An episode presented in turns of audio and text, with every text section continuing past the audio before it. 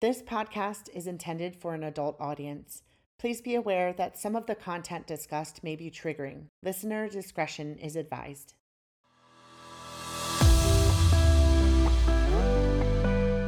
Welcome to Reach Out, the podcast, where we are dedicated to ending sexual violence through advocacy, counseling, education, and more. This is the official podcast of Reach Counseling, located in Northeast Wisconsin. You will learn more about the services we provide and hear from members of our team, sexual assault survivors, and the people who support them. We are so glad you're joining us today and would love to connect with you further. You can find out more about us by going to reachcounseling.com.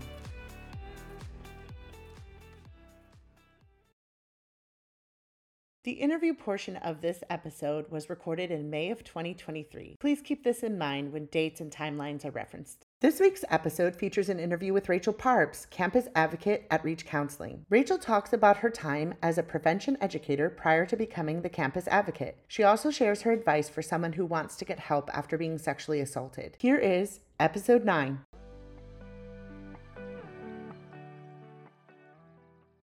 Tell me a little bit about your background. Before working at Reach, my I would say my journey in the human services field started um, right out of high school when I started college. I worked for um, a in-home care service for kiddos who are neuro- neurodivergent. And i did a lot of aba therapy and stuff like that in home. Um, after that i started working with kids with some emotional behavioral and mental health struggles. Um, and i started and i had been i did that for about two years at a, few different organizations and i've been going to school for psychology so um, when I found Reach Counseling, I thought it was kind of right in my, my wheelhouse and something I was really passionate about. Awesome. You mentioned ABA therapy. Can you talk a little bit about what that is for people who might not know?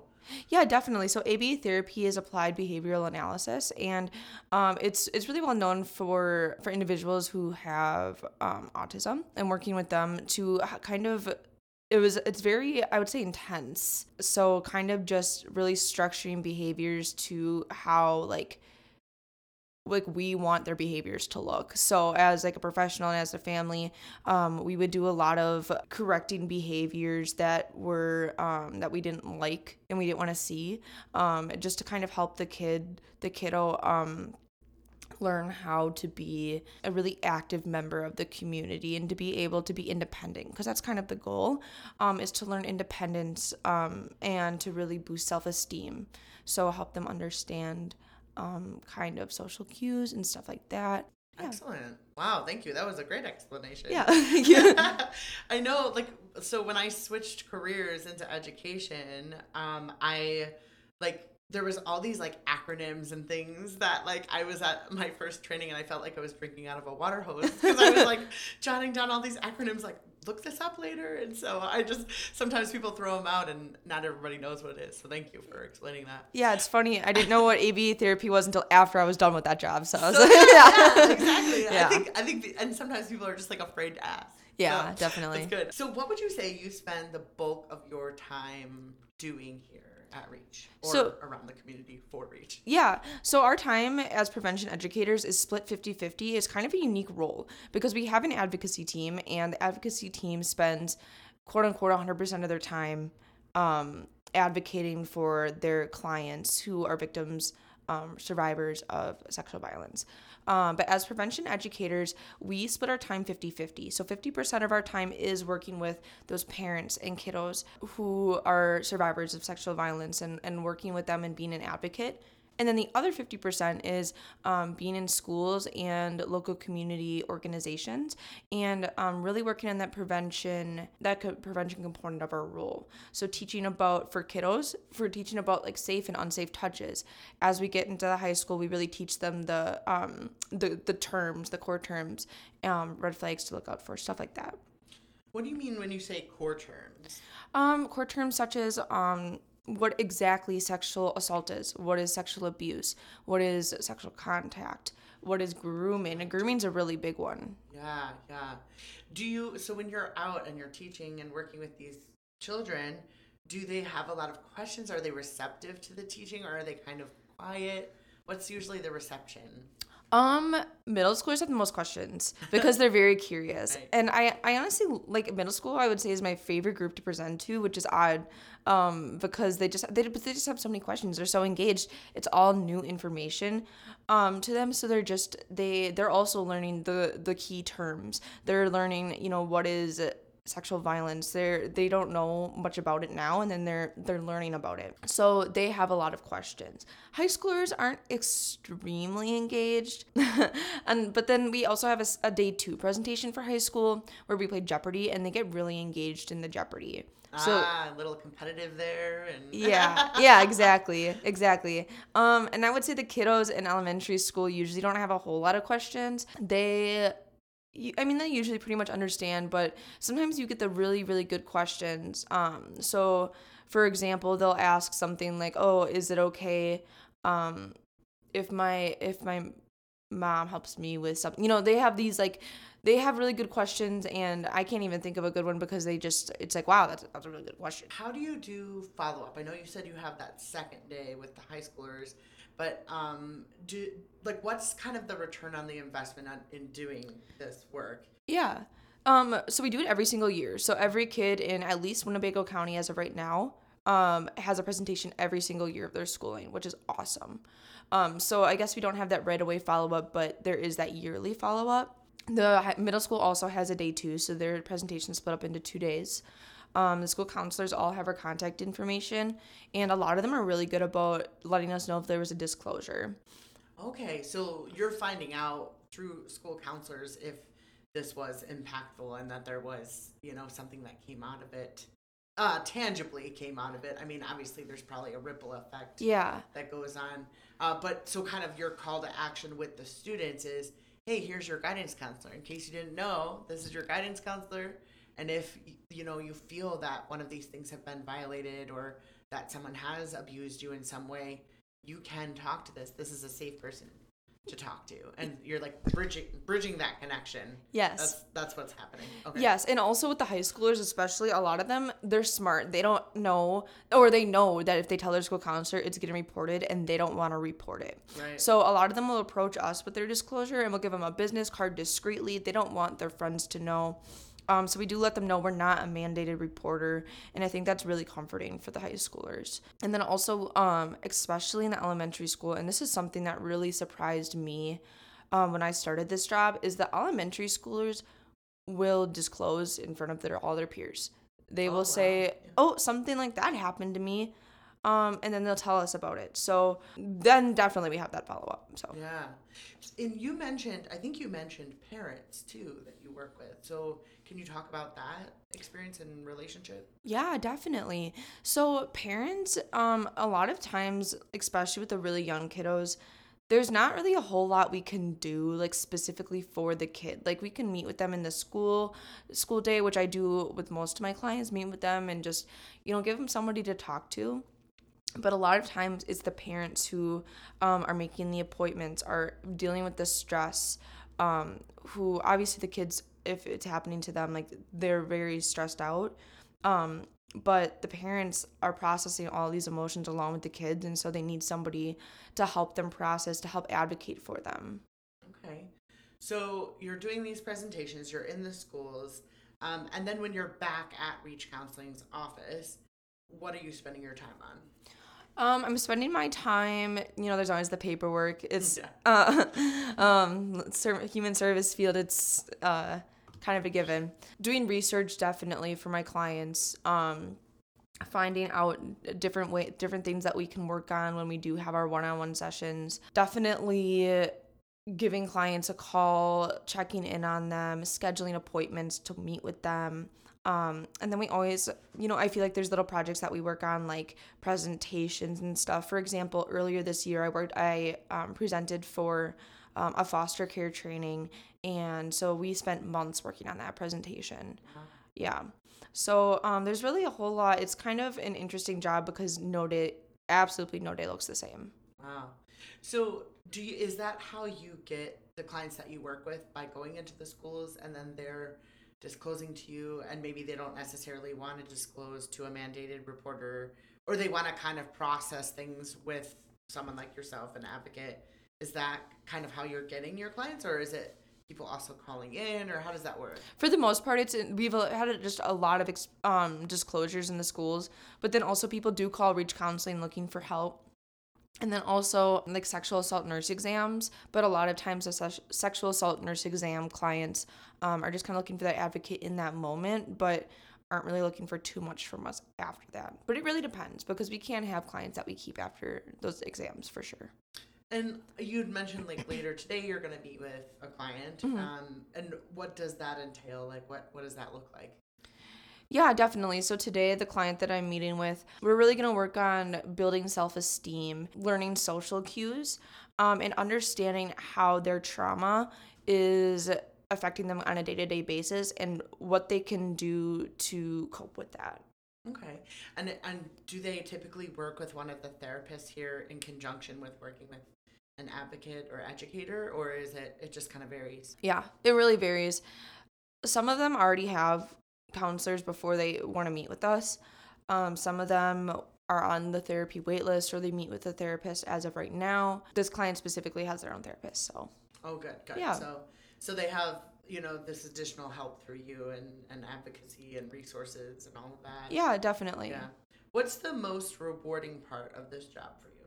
I would say the most rewarding part is being able to make an impact on my clients' lives and uh, make them feel like their feelings are valid um, and that they are strong. Like, really, like hyping them up, making them feel like they are worthy of um, justice. The most rewarding moment I would say um, so far working here is I started working with a kiddo and we were in their school and they told me that they told all their friends that I'm I'm their bodyguard. And my it, it was literally so cute. Um, Because that's how they view you. That's how they see you. Yes. that's helped them. Yeah, definitely. And it was just I was like, oh wow, I, I am your bodyguard. So it was it was just I don't know why it was just such an impactful moment for me, but That is awesome. And what would you say? I mean, I know there's a lot of burnout in this field. What would you say are things you you do on maybe a daily or weekly, monthly basis to self care or just make sure you have work and life balance? What do you do to prevent yourself from burning out? Yeah, definitely. When I'm off work, I don't think about it or I try not to. Um it's really hard in this job to I'm a I'm a verbal processor personally.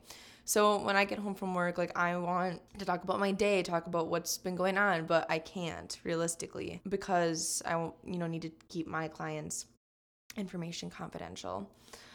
So that's like kind of I would say a real struggle, but also the Reach team is impeccable. Like I I love all of my work my coworkers and I've truly made really great friends here at Reach and I there's certain people that I work with that I know that I could call at any time and they would have a conversation with me like about what's going on in my in, my head, you know, what's going on um the stuff that's going on with work stuff like that. Um, so I would say having those coworkers and peers to talk to, but then also I like to take a good vacation. So What's um, your favorite place you ever traveled to? oh, that's a hard one. Or one of them? it's hard to pick a favorite. It is. Um, I would I would like to say Colorado because it's gorgeous and there's Oh, mountains and the hiking, but I would say um Florida just because it's it's gorgeous um and warm. I love the beach. Um, I'm a huge fan of the beach. So you go and recharge and everything. yes. What would you say is like in your mind a way that Reach can grow or improve? Like what would you like to see implemented five, ten years from now or built upon? I would love to see the the DEI um, mission to be continue to be built upon because um, I would say that we will never be done building an inclusive environment, Mm. and I think that um, Reach is the most inclusive place that I've ever worked, and for that I love working at Reach and I love learning um, about diversity, equity, and inclusion. Um, but I think that it's just something that we again will will never. It's not something you can perfect. So continue to build and to work and as an organization. Yeah, so it's not something that you just check off a list. Like, okay, we did these trainings, but that is a continual continual thing that you build upon.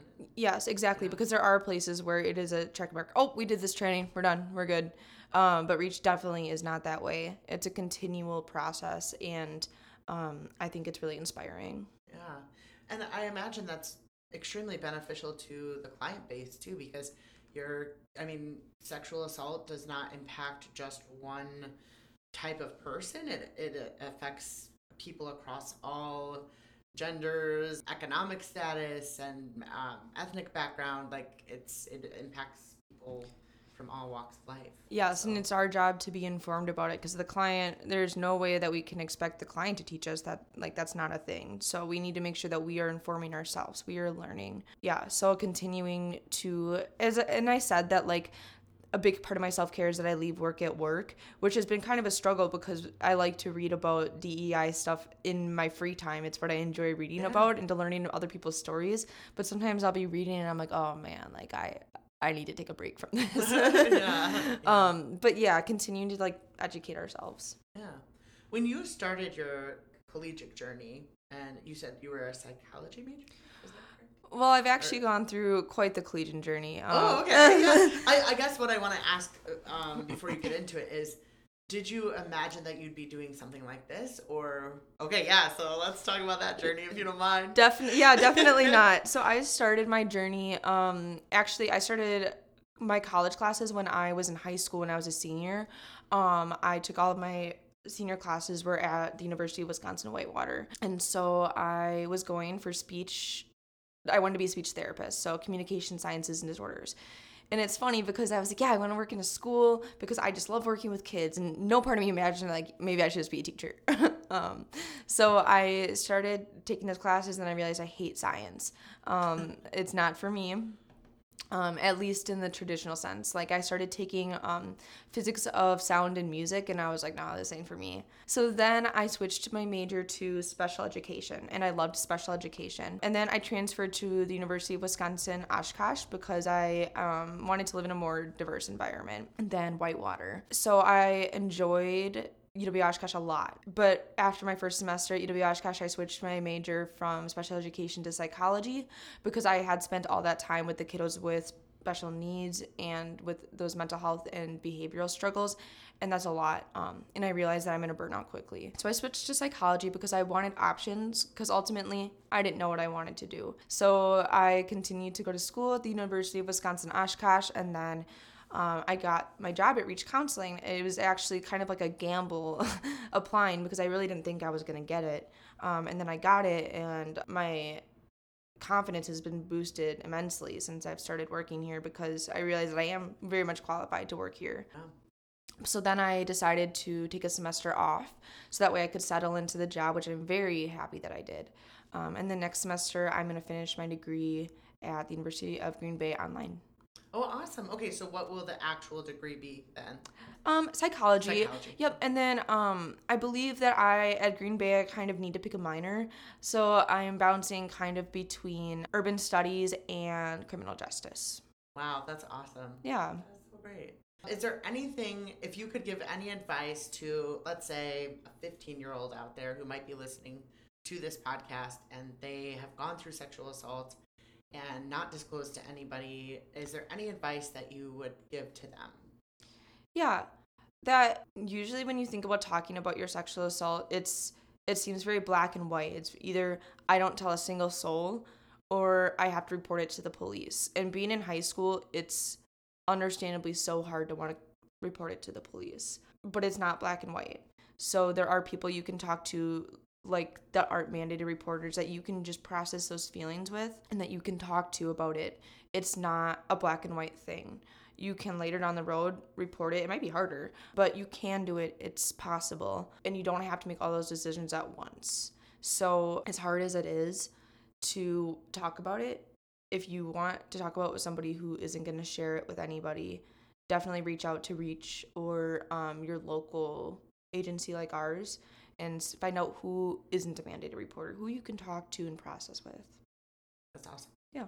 Well, thank you, Rachel. Yeah. This has been fun. Yes. thank you for all that you do, too. oh, yeah, of I've course. wonderful things about your work and presentations. I heard about the foster care presentation, how well that went. So thank you for all your time and energy and for taking the time to meet with me today. So Yeah, definitely. Thank you so much for listening. Every 73 seconds, an American is sexually assaulted. You are not alone. Reach Counseling is here to help, and we're expanding our reach. Since 1976, we have offered our services throughout Winnebago County. We are pleased to now offer our services in Outagamie and Calumet counties as well. Reach Counseling is a sexual assault service provider for children and adults that offers culturally responsive outreach, prevention education, victim advocacy, trauma counseling, and sex offender treatment. As an anti violence agency, we strive to heal lives and transform communities. Call our 24 7 helpline anytime at 920 722 8150. For more information, visit us at reachcounseling.com.